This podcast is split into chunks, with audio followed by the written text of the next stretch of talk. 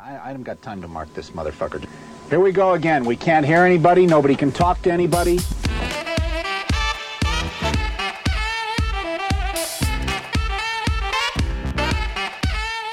You guessed it, Pressure Points with your two favorite hosts. I'm Dee, and this is SAJ. We're coming at you with Season 6, Episode 40 Butchers of Bosnia 6, Visegrad. Uh, it's another installment of the Yugoslavian Civil War series. Uh, strap in, it's a tough one. Find us on Instagram and Patreon at pointsopressure.com. Let's get to it. Well, turn the fucking thing off, you dumbass.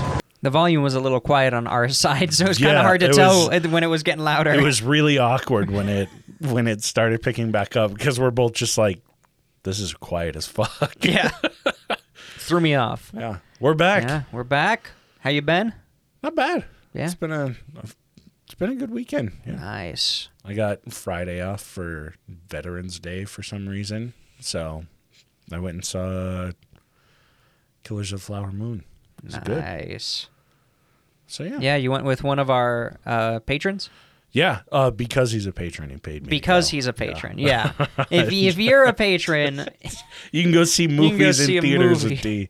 yeah, Uh, yeah, yeah. Went with one of our one of my buddies, and it was it was so well done. Such a good if, movie. If you haven't seen it, go watch it. yeah, it is three hours, so either bring a diaper. Or It doesn't pee before. feel like 3 Doesn't. hours, but plan on it being three and a half hours long. yeah, but it, it was so good. Uh, It's impressive. fantastic. It's it's a good one. Yeah, they they matched the story. They matched like historically oh how it happened.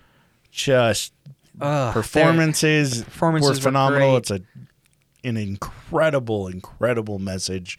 Such a like the way they tie everything up and go about trying to give give the impression that like we're not trying to extort this story for massive amounts of money.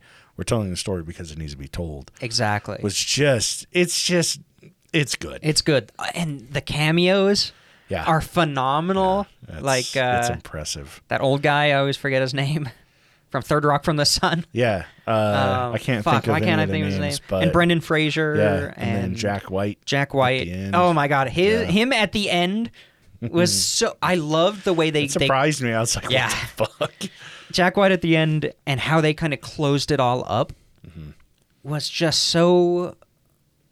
I think I think it was perfect. Rather than going for another forty-five minutes showing Yeah, it being closed up, Slideshows of, of of doing this bullshit, they they close it up super well. Yeah. And and Jack White doing the like racist indigenous person noise was so good. Yeah. Like, oh my god, it was It's good. good. It's it was good really good. Go watch it. Like, Yeah. don't If you like don't- history at all, go yeah, watch it. You don't need to. You don't need to worry about like spoilers and shit. Just go enjoy the movie because Yeah. it's, it's Straight up. It's good. But yeah, so watch that on Friday, and then uh, yesterday at like eleven, I decided to watch Pearl. Which was interesting because we had, we started Talk to Me at like nine thirty or something. Oh yeah, Yeah. And Oh, yeah. so it was just a spooky movie night. yeah. I was I ran into a bunch of technical issues on uh, the game I was playing, and so I was like, "Fuck this! I'm, I'm gonna go. I'm gonna go have a drink, take a hit, eat some food, and watch a fucking scary movie." And it it was perfect. So I finished watching it, Finally. and Oh, it's so good. uh, Me and my wife's movie of it's- life. Movie of the life, you know? the thing is, anybody like I. I love reading discussions after. Oh, yeah. For like to see what people are like. Oh hey yeah. Uh, by the way, here's some interesting facts about it. And apparently, it's a divisive movie. Really? Yeah, it's it's either you love X or you love Pearl. I love, both, of them. I love both of them. but a lot of it was like But they were oh, very like, different. Yeah, very like they're two different ends of the horror spectrum. yeah, definitely. But a lot of people were like, I don't like how they tried to make it out to be this like, like it came off as so campy with the uh, Wizard of Oz references, and I was like, no, no, no, that's what they're That- going. that's what they're going for. There was Like, literally a part it's, where it's not to where- make it seem like a cute movie. They're making fun of that The- like they're yeah. playing into it so heavily. Like that's that's why she has that little little stupid accent that's so Yeah. blown out of proportion. It's No, so that it There's literally a part where it's it's almost imperceptible, but there's a part where they're just filming where it was, you know, in real life Yeah. essentially. I mean, because the place where they're filming is just a farmhouse. yeah. But you know, they, where they're filming in real life, and there's a moment where it transitions, and it looks like she's on a soundstage. Oh really? Yeah, it's it's I I mean, there's no spoiler. it's not a spoiler thing, but it's like when she's looking towards the river, Uh-huh. and there's like bushes and plants behind her. There's a it just it literally just transitions from oh I've seen that shot from X or you know Yeah. I've seen this this scenery Huh. to that is an obvious painted background with fake plants set up exactly like that's how it looked. Yeah. It's like, Like- there- there are moments where it looks like she's on a soundstage, and it looks like, and then moments I where rec- just I didn't notice that. I'll have to filmed. go back and find it because I still I still have access to it for like another day or two. oh, it's so good. But yeah, uh, it's it was and don't turn it off when it says the end. Yeah, do not.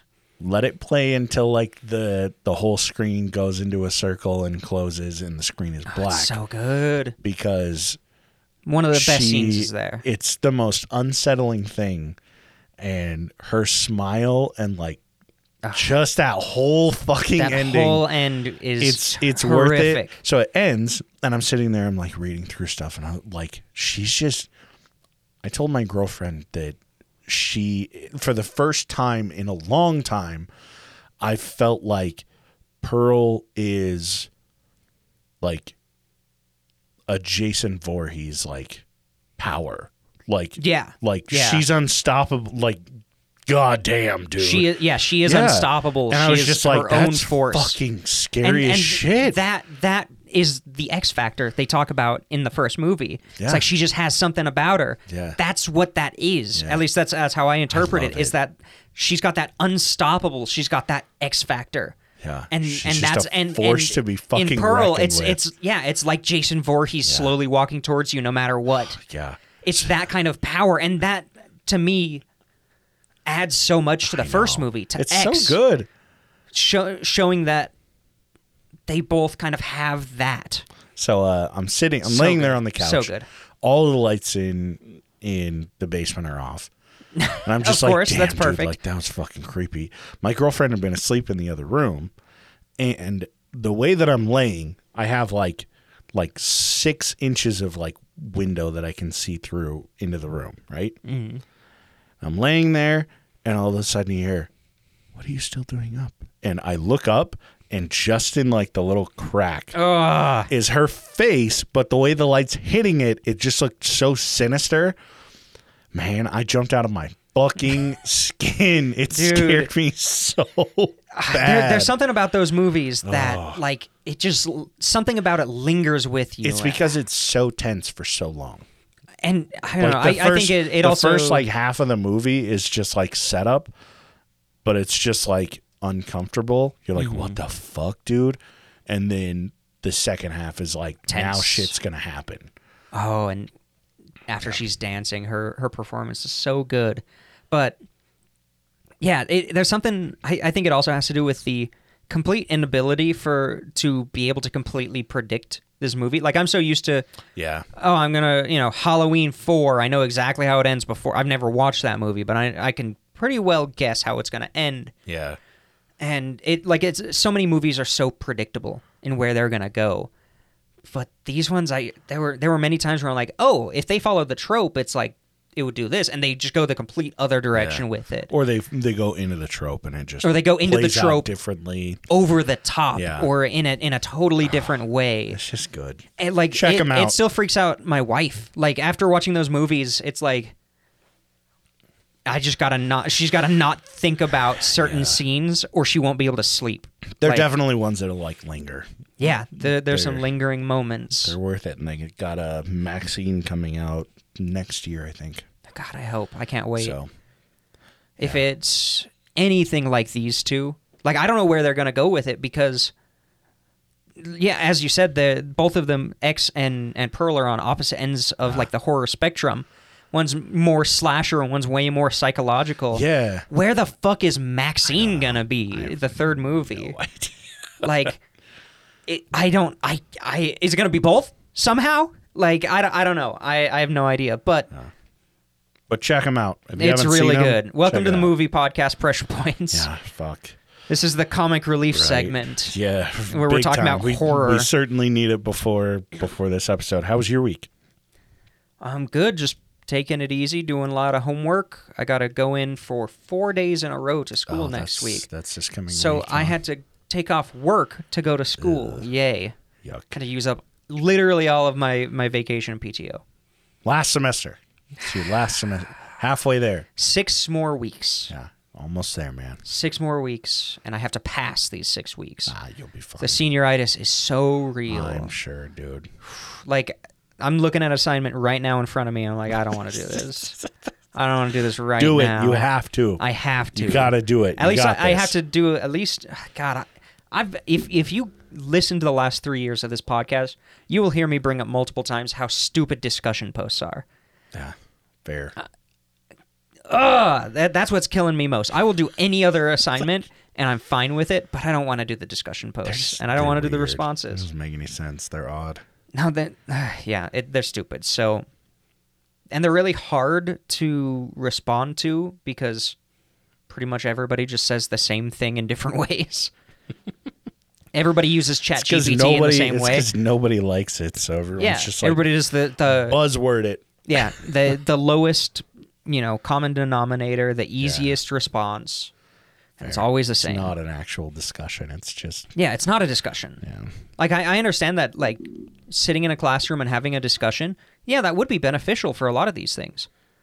But trying to emulate that online and and having it forced takes all of the discussion out of it. If you force somebody to have a discussion, it's going to be It's the gonna be- cheapest, yeah. easiest way to say, "Okay, I did it." Yeah, it's just two bots talking to each other. Exactly. It, there's no actual conversation. The amount of times I, I've repeated the formula of, "Hey, I enjoyed reading this because this, this, and this." Yeah. I like how you pointed out this thing. You just got to make How, a template. what do you, and then a question mark. You that is my a template. Template, and, And then- it's just and then it's a s- question like about that two thing. spaces for where you insert That's what it insert is, discussion topic. pretty much. And I'm just Almost there. Six more weeks. Six more this. weeks. Easy peasy. Yeah. All right. Uh, we're gonna transition straight into this one. Um, Bosnia. I will. I will start off that uh, this episode does have. I mean, it's a lot. Um, and if you struggle with hearing about or listening to anything that has to do with sexual assault, um, I certainly recommend just passing on this one. The rare pressure points Yeah, trigger they're- warning. They're very rare tr- pressure points trigger warning. Um, uh, but if you, uh, unfortunately, as much as I want to get into like catching up from all of the last ones, uh, just go back and listen to them. The last one we really just covered uh, the different camps that were set up by the by the Serbs for the Bosniaks and Croats and how how bad the situations were for all of those. Uh, this one specifically, it follows um, the later part of our Sarajevo closing episode, uh, Sarajevo Part Two. This happens in like the last little bit. This is in May 1992, April and May. Well, this is it's it's crazy to think about this series just because it happens still across has- what like It's two years, it's still three uh, years yeah, now. So if that. nineteen, ni- pretty much. Well, April. 1992 March and April 1992 is when everything started to happen but even then the setup and kind of like Yeah, it- Operation Ram and everything is in the 90s But everything happening everything all at once. Ends is in 1995 so the, all of this everything that we're talking about goes over the course of 5 years and it is a, a very lot. dense Yeah, five yeah. Um, but yeah, this this will have a bit of an overlap with the Sarajevo episode, and as much as I really would like to start to get away from this, um, and it's not like I oh I want to tie this up and be done with it. Um, there's a lot that still needs to be told. There's a lot that I'm still learning on it, um, but there's a lot to go Yeah, like it's originally I was going to go from Sarajevo to the Markale massacre to Srebrenica to uh, the war crime trials and uh, tracking down of the butchers of Bosnia. So originally it was like maybe three more episodes um, after uh, after Sarajevo. At this point, uh, we have the camps, we have Visegrad, um, and I have no idea where we're gonna go from here. But there, I Hey, I don't know. That's next. I don't know. That's Yeah. next season Dee to worry we're about. gonna be work. We're gonna be work. I'm gonna be working on this one for a while. Um, it's just Don't worry, World War II is back next week. I I dig it. I like the. No, it's great. I- I like. think it's I. I hate how dark all of it is, but like, I'm just able to to learn it and figure it out so much easier. And it's like, damn. Like I just I want everybody to know what the fuck is going on and how bad it was and how bad it still is. Uh, so we're gonna start off with the White Eagles, also known as the Serbian Avengers Uh, okay. um, also known as the Chetniks, um, also known as Serbs. Um, so uh, it's a lot to unpack, but the I'm just going to give a brief history of the the White Eagles and the Chetniks, um, because they're basically interchangeable. So Chetniks, anytime I say, "Oh yeah, the Chetniks," I'm referring to members of the White Eagles. Um, anytime I call them White Eagles, that's just me saying like, yeah, the group was Yeah. doing stuff. Um, just interchangeable. Chetniks is usually easier for me to say, um, but White Eagle itself uh, is in reference to the two White Eagles that to this day remain on the Serbian flag. Um, now the Chetniks uh, were they were called the Chetniks back during uh, World War II when they were Serbian Nazis. Um, the Chetniks focused their efforts on the removal of Bosniak Muslims during World War II, much like Germans with Jews. Uh, they kind of used that as like a, a jumping off point. They were like, oh, German occupied Europe? Cool, let's do it too. Um, and they were responsible for the murdering of almost 70,000 Muslims and Croats at the time. Uh, they began calling themselves the White Eagles when they organized in World War II against the communist government that was led by Josip Tito. Now, Josip was uh, he led one of the greatest anti-Nazi Germany campaigns during the war. Um, he he got like I think it was like hundred and almost 120 different awards, um, like Dang. medals, awards, whatever, for his work against the Nazis in World I was War like, he was awarding them to himself. yeah, I I plan on doing an episode on him because, like, he was a force to be reckoned with, Mm-hmm. and the fact that the Chetniks and also known as the White Eagles and Serb Nazis were doing their damnedest to stop him. A resistance fighter to the Nazis is really indicative of who Chetniks are. Uh, so,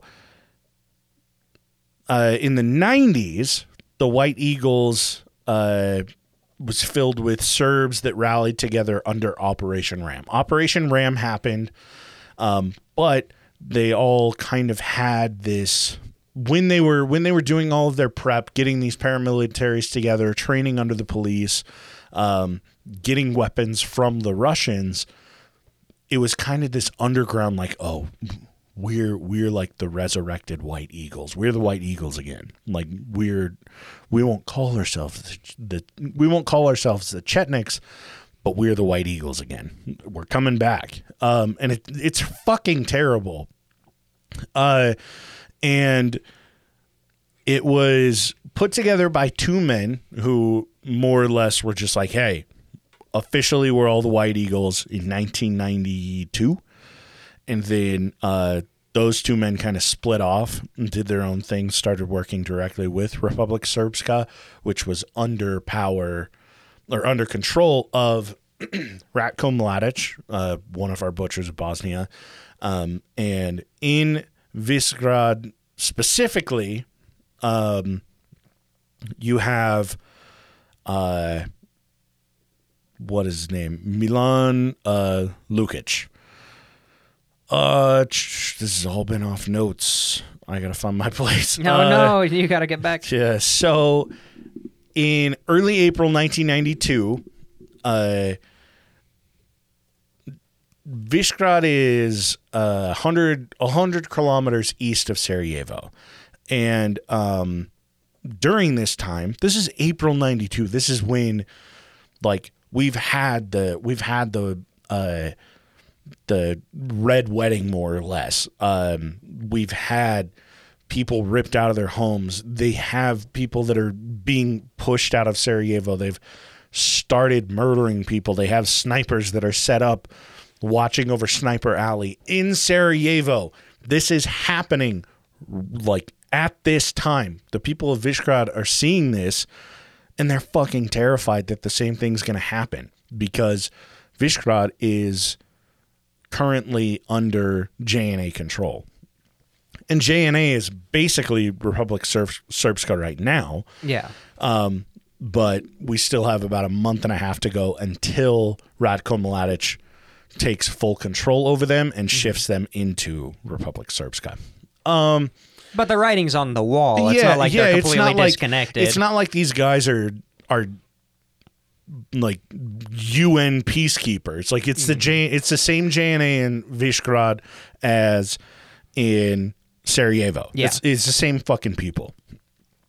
Um. God, I keep getting lost. You're There's good. so Here, many I'll- I'll fucking fill- notes in uh, this. I recently got some mail from someone living in Sarajevo. yeah. Yeah, that Oh, was that sick. Little Oh, yeah, yeah, decontamination yeah, kit from right. the '80s from the JNA That's that so still had the the needles with atropine in it. So that's I gotta, cool. I gotta check out your video on that. yeah. Uh, so Visegrad is home to about 20,000 people at the time, 20, 21,000 or so, uh, two thirds of which are Bosniak Muslim. Uh, the remaining are majority Serb. There are, I think it's like 2% Croats. It's a really small amount of Croats. The big push is on Bosniak Muslims in, in this situation. And uh, around this same time, like I said, the creation of Republic Srpska that Radovan Karadzic pushes for Mladic. I mean, they're buddy buddy. Oh yeah. When we get to the episode where they end up getting caught, uh, they have so many pictures together that I didn't even realize. Just photos of like them Photo ops together. not even photo op. It's just like them out in the battlefield, and somebody just snapped a photo, and it's like Mladic is like, oh yeah, like explaining where they hit all these bodies, where a It, mass it kind of feels is. like the pictures of uh, celebrities with Epstein. Yeah, Where it's like, yeah, for oh. real. Except, yeah, honestly, almost identical. Uh, and at the same time, when Republic Srpska starts getting kicked up, Karadzic is pushing, and he says that Visegrad is to become a Serb town. Uh, Bosniak Muslims hear this news and they are trying their damnedest to flee. Uh, in a lot of instances, they've already been pushed out of their jobs, some pushed out of their homes, some have already been taken to camps. Wow, almost like the Jews just up to uh, Kristallnacht in Germany. Like it's exactly the same Oh, playbook. dude, the thing is, going through this, there's so many like comparisons and Parallels. attempts to relive what happened when the White Eagles were doing what they did in World War II. It's so fucking disgusting and terrible. Like, and this isn't even the worst. Like, this isn't even the worst one. Srebrenica, uh, in a few episodes, is considered like one of the worst and most egregious examples of of genocide since World War II. It's just, and this is so. This is like number two on the post. It's a very bleak future Yes. for pressure points episodes. Um, so strap in. Uh, so yeah, Muslims are are leaving their homes, and this is when Lukic and his cousin show up and kind of take over and start to bring out all these par- paramilitaries even further than before. Before, because the JNA was occupying and it was such a small area, a lot of Serbs were kind of like, "We're just waiting for the for our signal," and then Karadzic says, "Hey, it's this is Serb time," and they all just showed up, ready to Boom. go, already White Eagles, and Lukic is like, "Hey, cool." My cousin and I, we're your boss. Um, and in 1943, during World War II, uh, the the Chetniks' preferred method of burying bodies in um, is the Drina River Bridge. Now, the area itself is a lot of people refer to it as the Drina Valley. Um, it's this long river, Drina, that leads into. I have the lake listed here somewhere. It's like the the Petrochach Lake. That's it. So, uh, during World War II, 1,500 people were tortured and murdered on this bridge. Um, we'll have pictures up on Instagram of the bridge itself. And these people were killed on the bridge and then thrown over the side. And I mean, this is a big, it's a big, wide river. Well, why dig a hole when you can just use nature? Just throw them down the river, I guess.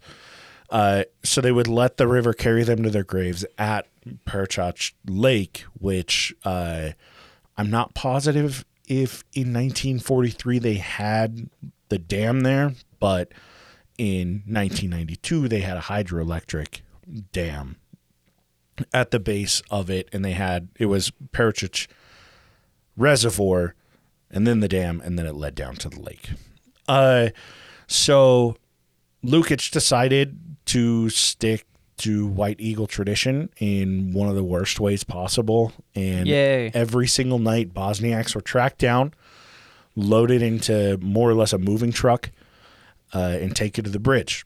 Uh, and a lot of reports said that this truck was always followed by a red Volkswagen Passat or Passat. I don't know how the fuck to say it, but like that was it was always being driven by Lukic, and it was like more or less his dream car. Uh, Oh, yeah, German engineering. yeah, German engineering, uh, but he discovered a Bosniak driving it, stopped them, killed him, took his car. Took the car, yeah.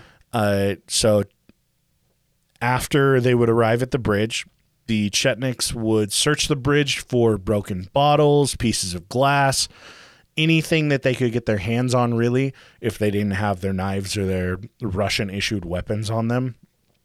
Uh, and, or they would, like, there were some that would bring knives from home because these are literally just citizens that are being militarized.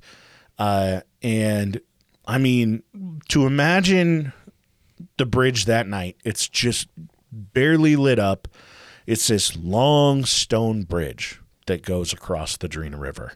Drina River is really wide. Um, and just to imagine being there, um, you hear these children screaming and crying as their parents are killed in front of them.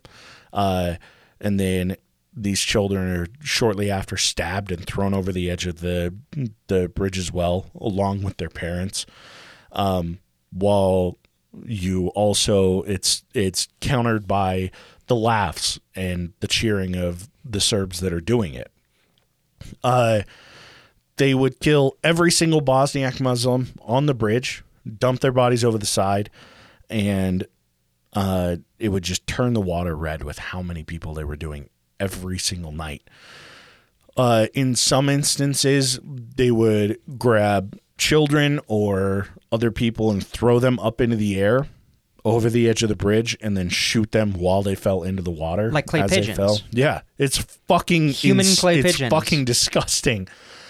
Uh, and in the morning, the bridge would be crimson red and a water tank would show up. Like, imagine you're a paramilitary that's thrown together without any organization at all, but they still have the organization enough to arrange for a fucking water tank to come over and spray the blood and gore off of this bridge every single morning because of what they're doing every single night. I actually have some some insight because I, I I always think like how quickly these civilians were radicalized and and brought into this, and I was doing some research on the JNA before this event, mm-hmm.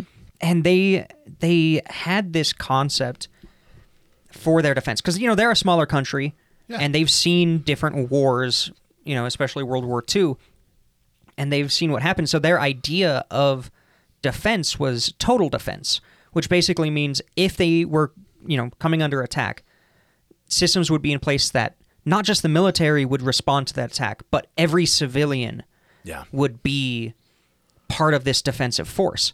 So that, ha- like, I can see where that concept from the decades before this event have made it so much easier to bring the civilians into this because they were already expected to take up arms and become the military no matter your Yeah. no matter who you were in the event of an attack the the jump from okay preparing the the civilians knowing that they at any time may become under attack and may you know need to play this role to all of this shit happening really isn't that far of a jump when Yeah. you think about it with all the other radicalization that you talked about with the propaganda Uh-huh. Yeah, exactly. Like jumping back, and it goes back more than Oh, more than decades, way but more. just the saying all Serbs one state, well over 10, 15 years old.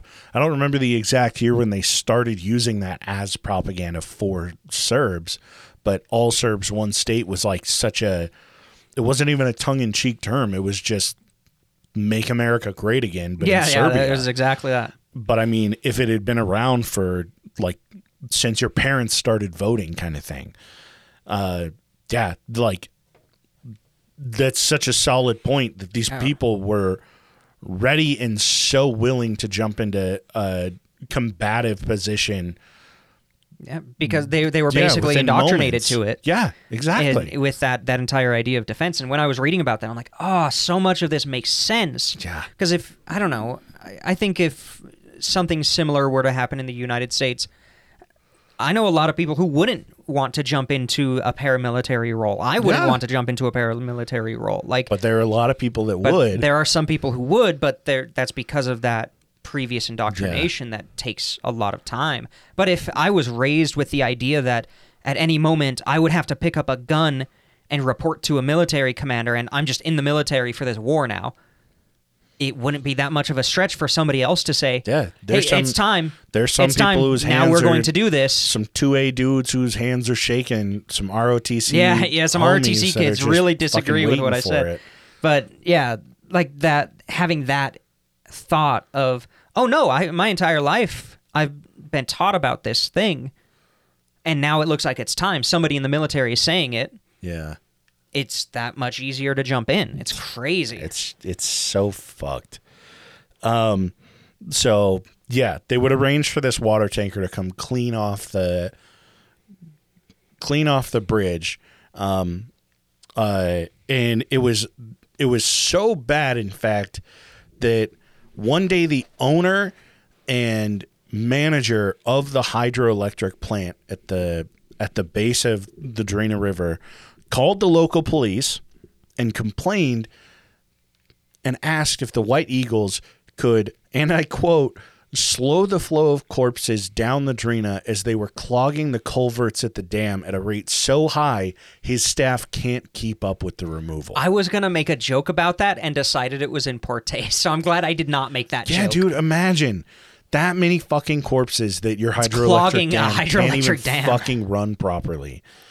Uh, there was one man who lived 12 miles downstream uh, the Drina, and he buried 200 bodies that he found ashore, um, or almost 200. I think it was. I think the numbers are like 187.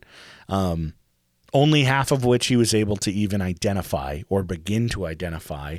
Uh, he said that the women were always naked and wrapped in blankets tied at each end so that they were guaranteed not to survive. Yeah, sounds about right. Um, and this is just what was happening at night. Um, women and children were also taken from their homes. A lot of the instances at the bridge were men, and I believe every every year they have like a huge get together at the Drina Bridge now that everyone kind of stands on it and just they just mourn the yeah, loss of memorialize all of these people. mourn it. Yeah. Um, and I mean, this is this isn't just one event that's happened, and it's not just oh, you know, only during the Yugoslavian Civil War. This has been multiple times now that Muslim people have been murdered on this bridge. Uh, so yeah, women, women and children were taken from their homes and they were put in uh, brothel camps, rape camps, uh, whatever you would prefer to call them. I'm going to call them brothel camps. Um, and one of which, one of these camps was the Vilina Vlas Hotel, and it actually became the headquarters for Lukic. Um, now, similar to Sarajevo, uh, Serbs would show up and assault women however they pleased at these camps, but the the hotel itself was even more so because when it's headquartered for the leader of the White Eagles, that's where people are going to meet. There, it's not like he's going to say, "Oh, these are my headquarters. Let's meet two miles away." So Yeah, at some anytime farm somewhere or something. anytime that they have these meetings, they have two hundred women inside this building. These guys are going to show up for their meeting, and then they're just going to sexually assault and beat the shit out of these women, murdering them most of the time, and then they would just go back out to the streets and refill whatever quote unquote went missing over the last day. It rem- reminds me a lot of the Japanese treatment of Chinese women during like the second China Sino-Japanese War Nanking? in World War II. just yeah. overall. like it overall in general, but Nanking is a, is a very poignant example. But that I mean that that didn't the the rape of Nanking didn't occur over years. Yeah. You know, it, it was well generally considered a singular event. So worse in some ways, Yeah.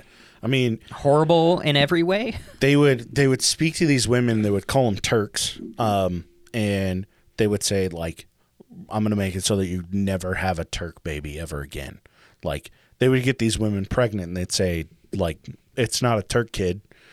Like it's just like such a dehumanizing thing to just look these poor, poor women in the eyes. And in all honesty, women is a stretch of the term because a lot of the time these girls were under the age Yeah, of these were girls. These, These are, are young children. Yeah. And they're being treated in such a fucking deplorable, disgusting manner.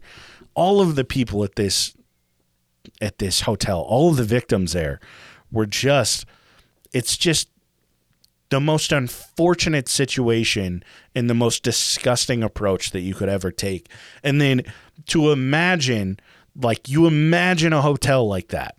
Like mm-hmm. this fucking rape camp and the leader of these guys says that's my headquarters. That's where This I'm gonna, is where I wanna That's where I'm going to memorialize my power. Yeah, Yeah. like this Symbolize is, my power is yeah, this. Yeah, is is it this just the worst fucking place that you could ever set up shop on top floor?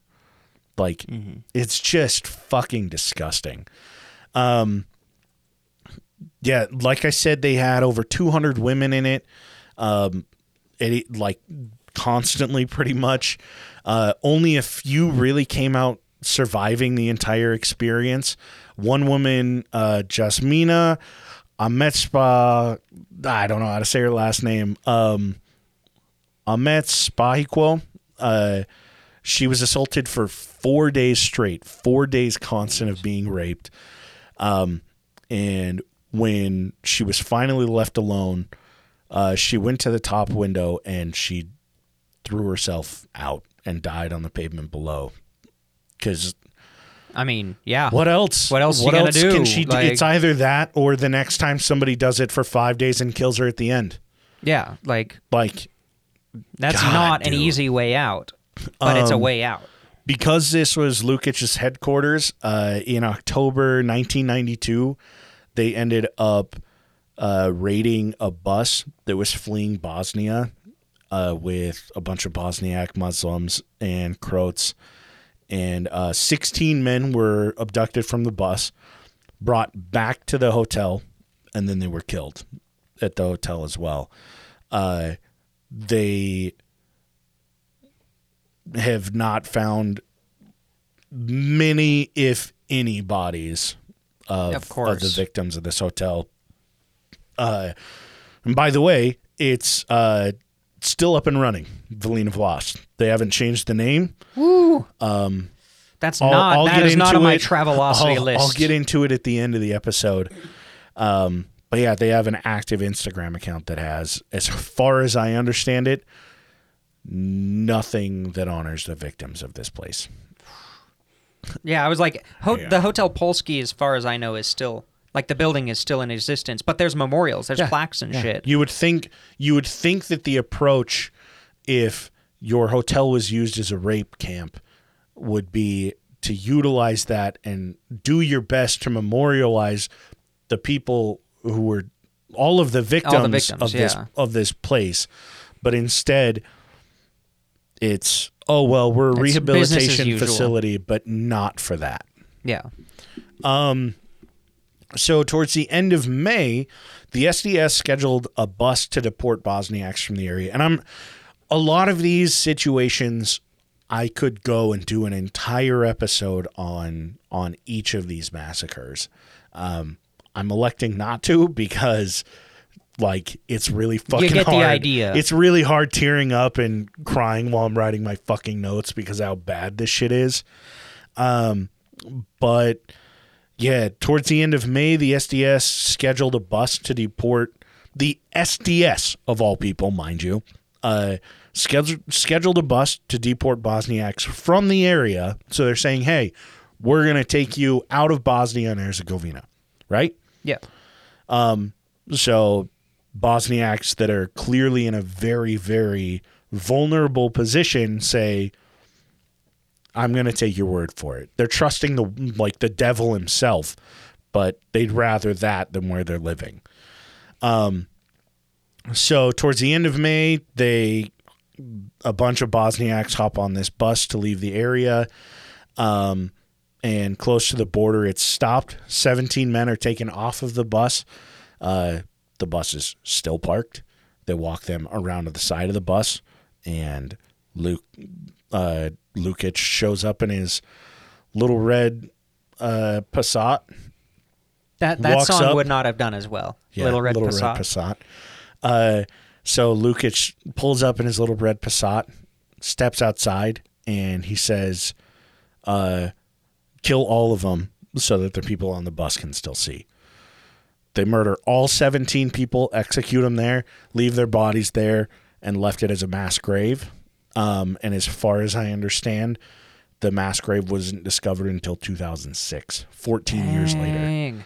I'm glad they found it though. Um, yeah. that that will hopefully God give damn, some dude. some closure. I would hope, or Yeah, hopefully. Hopefully. if if anything, I hope that some of the victims of of these events had people that are able to mourn them, yeah, that are still still alive.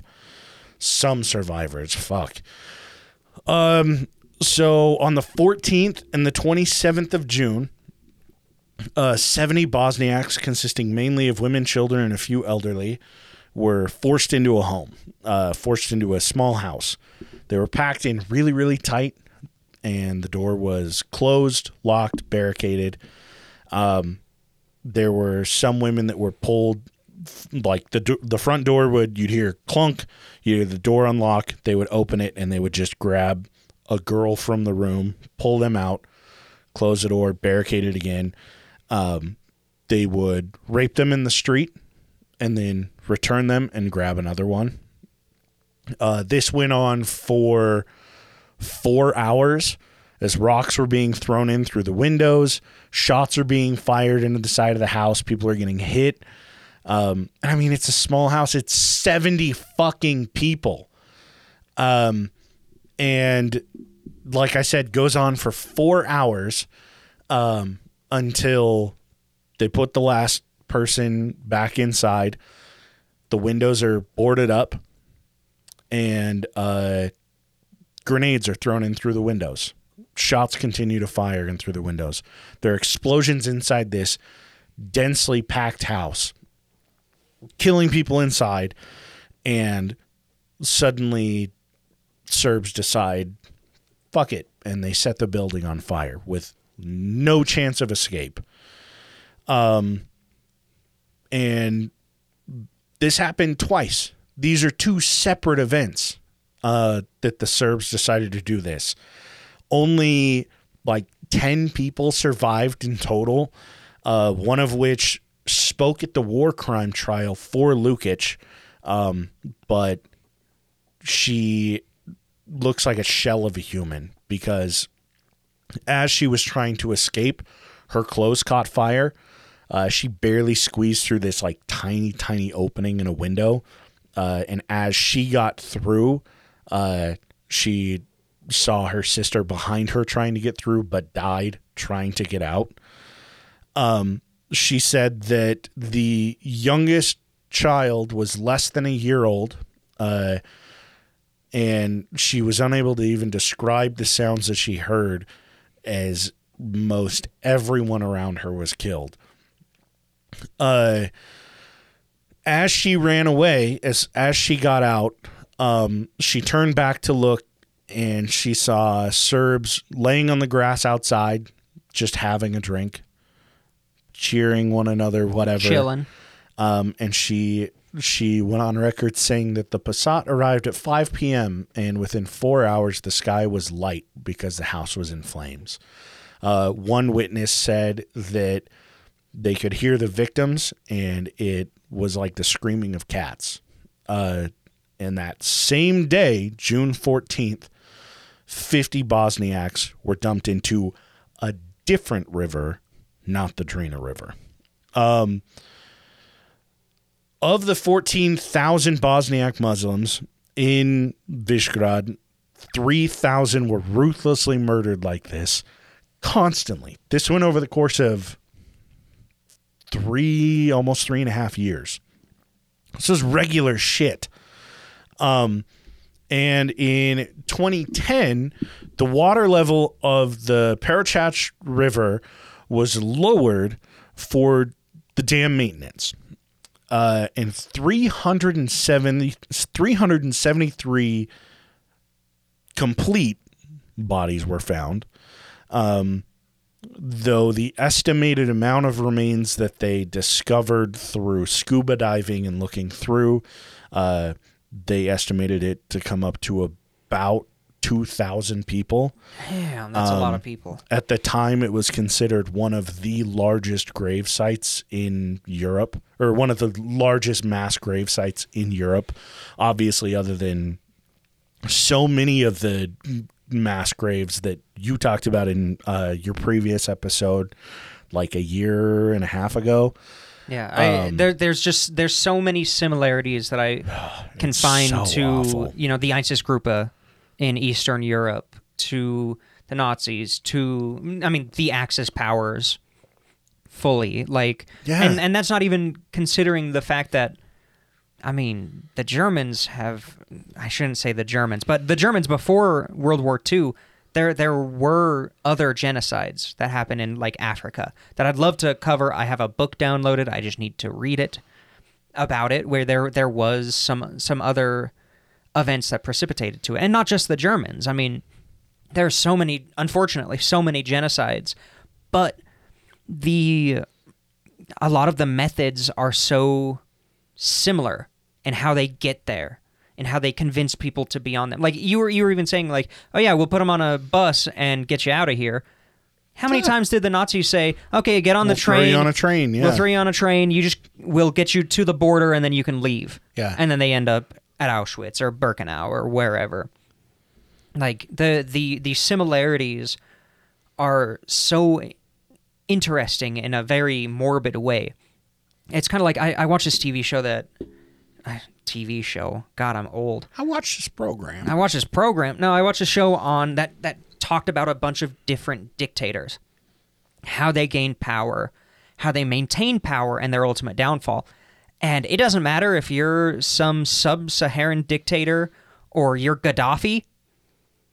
The way you got into power was basically the same. That's yeah. So it, it's almost like there's this blueprint, this blueprint of genocide, which would have been a crazy good title for this series. Yeah, now that I'm saying though. it, but it seems to be this this blueprint of evil that you can that that people are using over and over again, whether they're you know that's the easiest way to do it, or they're just learning from the people who were 20, you know, in this area during World War II. They're going to be 60, right? Yeah, 60 Mm-hmm.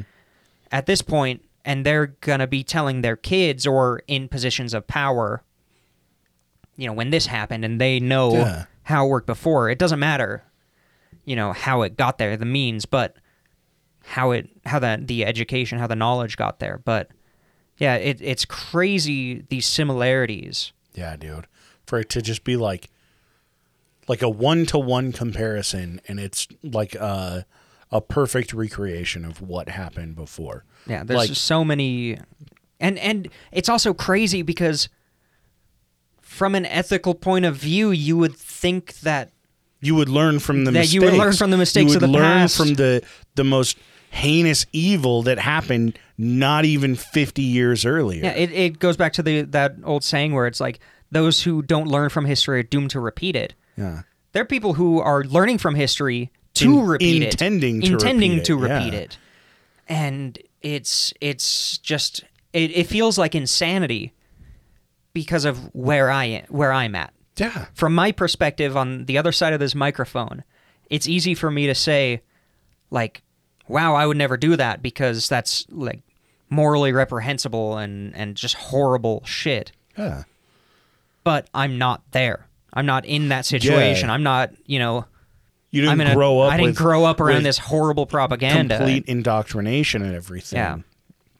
But it's it's just fucking insane to me like the parallels between what happened in World War II and what happens in I mean even genocides prior to it and genocides after. Yeah, it's just easy to say World War II because Yeah. that's so well Yeah, known. yeah, exactly. You, we can say that, and and all of our listeners, even if this is your first episode, you know what World War II was, and you know that the apartheid, Holocaust happened. Apartheid, same Uh, yeah. fucking thing. We covered this I think a year to the fucking day. Yeah, pretty close, I think. Uh, yeah, the the whole uh, South Africa kind of. Yeah. We almost did a mini series there. It was Yeah, like we did- three Yeah, episodes. two or three episodes. I One of them was an exclusive, Yeah.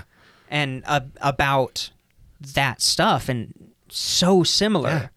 and it happens again and again and again, and it's God, it's just It's un- crazy. It's so unfortunate and sad. Yeah, it just puts forth the idea that this is hell. We Mm-hmm. are in a hell dimension. We fucked up on a different plane of existence, and humanity is just hell or something, you know? Because it just repeats. It's, it's like uh, it's it's a stupid thing, but in the Matrix they talk about the movie. They talk about humanity is stuck here in the '90s because there's enough bad stuff going on, but the quality of life is good enough. So there's kind of that balance because they they realize if they put humans in all good, they started to fight back, and if it's all bad, then they fight back. Ah. So like for some reason, human beings just always have this balance of ah, there's some good advancements in the world. There's also fucking hell happening somewhere, Yeah, and it's it's crazy. It's weird. it's just wild. Uh, so in 2014, a monument was put up in uh, for the victims. Uh, however, after it was put up, Serb officers and uh, the local government insisted that the word genocide was too harsh Oh yeah, too harsh. and it should be chiseled off.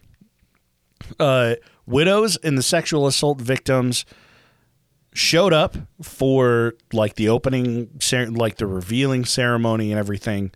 However, prior to the ceremony, uh, the local government hired a guy with a fucking angle grinder and ground the word genocide off of this monument.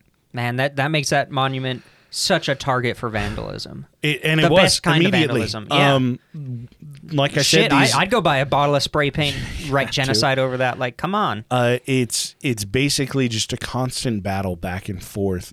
Uh, because uh, the same day, widows were going up and they were using their lipstick to write genocide on the monument itself.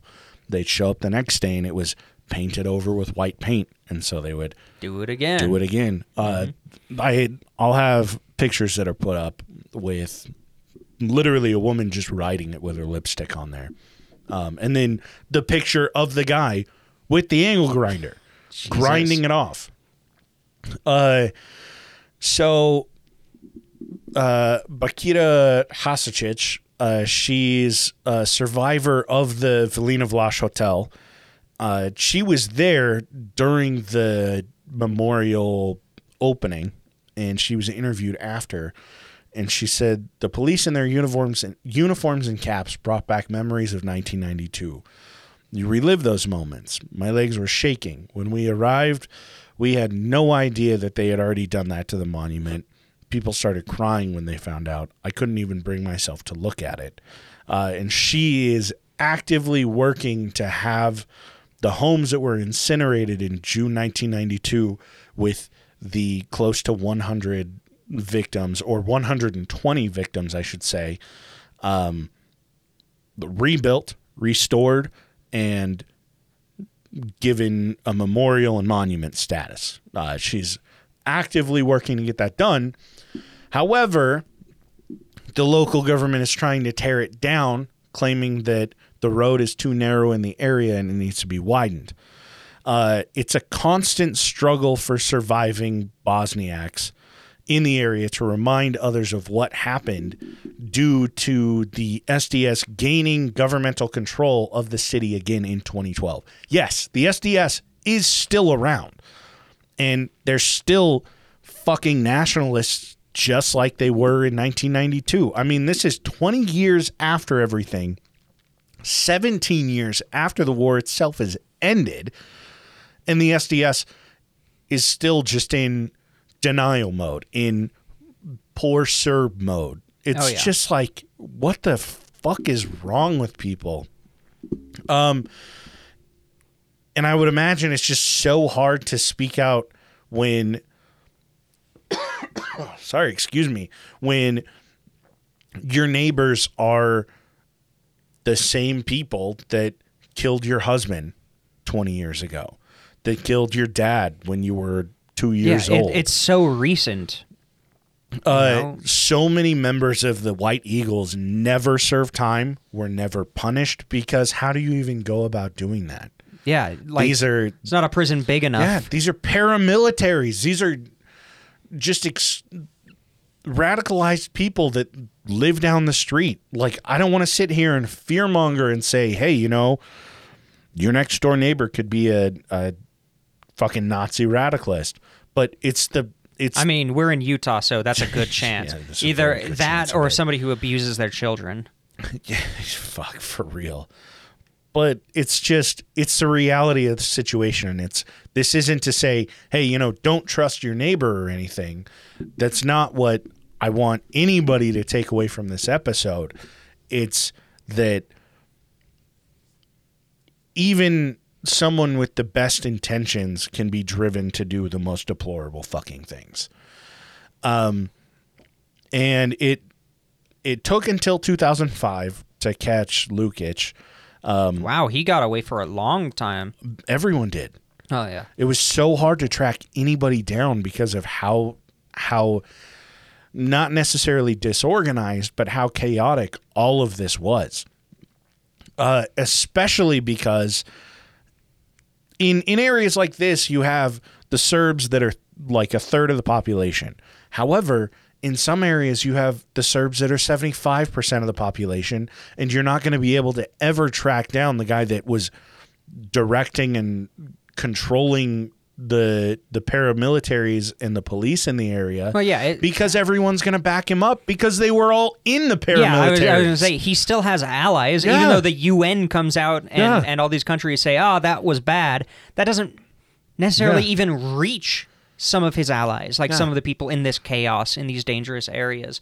Yeah, of course he's still going to like have have allies and have ways to to hide and escape. Oh yeah, and I mean it was it, he was known to work alongside and within a drug smuggling ring that Karaj Karadzic was in at the same time, and this is Perfect. the fucking butcher, one of the butchers himself, uh, and this is following the war. They did all of this drug smuggling so that they could fund a security team to watch over them, and it was to fund, I think, for Karadzic. I'll get into it further further down the line, but during the winter, like just before winter would start, they would take a car into the Balkan Hills which are impossible to search. And as soon as it snows, you're not going to be able to get up there. So they would just hole up for the winter and then they would go on the run during the, the spring and summer. Yeah, and you got to finance it. And Yeah. yeah, drugs and that's are a great exactly way to do how that. they would do it. And you have all these people that have these connections within the Serb communities, like Lukic. Um, uh, his cousin was actually promoted to the chief of security at one point of the security. Uh, it was Preventiva, which was the uh, security company or the police, is more or less what it was. Um, that were working for Karadzic to protect him. His cousin became like the chief of police, more or less, along Jeez. that. Um, and That's not going to influence any search for him. yeah, he.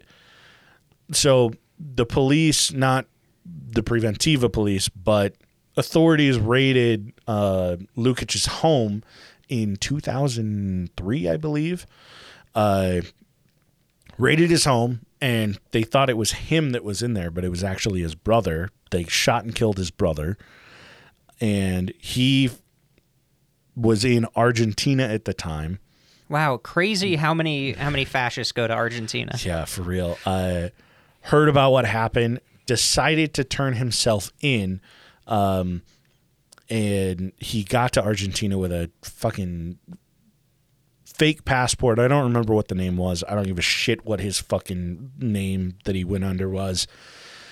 Uh, but yeah, he turned himself in. However, despite turning himself in, during the trial, his defense team was constantly offering witnesses money to change their stories, Oh, simple jury tampering. to change their statements. Uh, there was one guy that they actually had listed as a witness.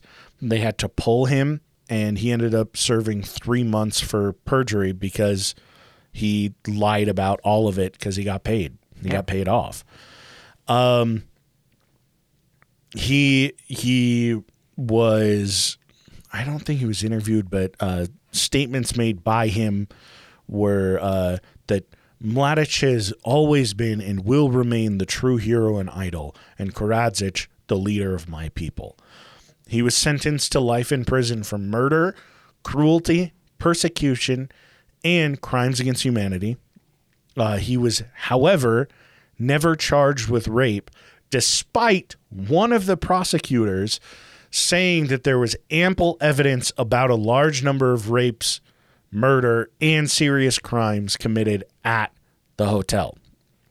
Uh, Bakita, the one that I talked about before, that uh, she's working to restore monuments, uh, she worked at the Vilina Vlas Hotel, uh, and she listed him as specifically one of her abusers, and she's also working to this day to get rape charges and sexual assault charges added to his list of crimes.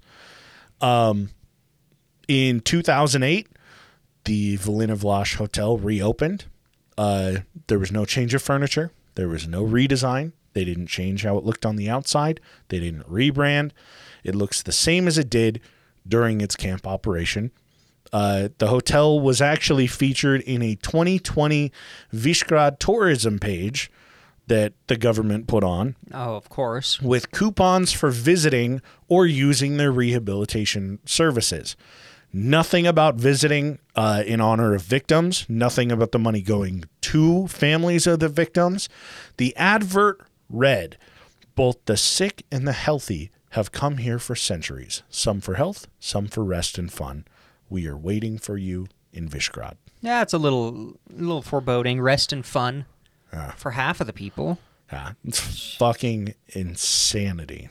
And like I said, they still do nothing to to help teach about what Yeah, happened. to- are so many people to that- even acknowledge what yeah, happened. There's so many people in in these areas that like uh there was one article that I was reading and they said you can't even bring up the names like you can't you can't talk to somebody and bring up Lukic because there's a chance that they'll just start getting furious that you would even try to say that any of that happened. Or they would say like we ran into it ourselves yeah, we've, we've already ran into with this with somebody that says, "Whoa, whoa, whoa, those were Serbs, not Serbians," and it's like, I get what you're going after. However, denial or pointing pointing the finger in another direction is it's just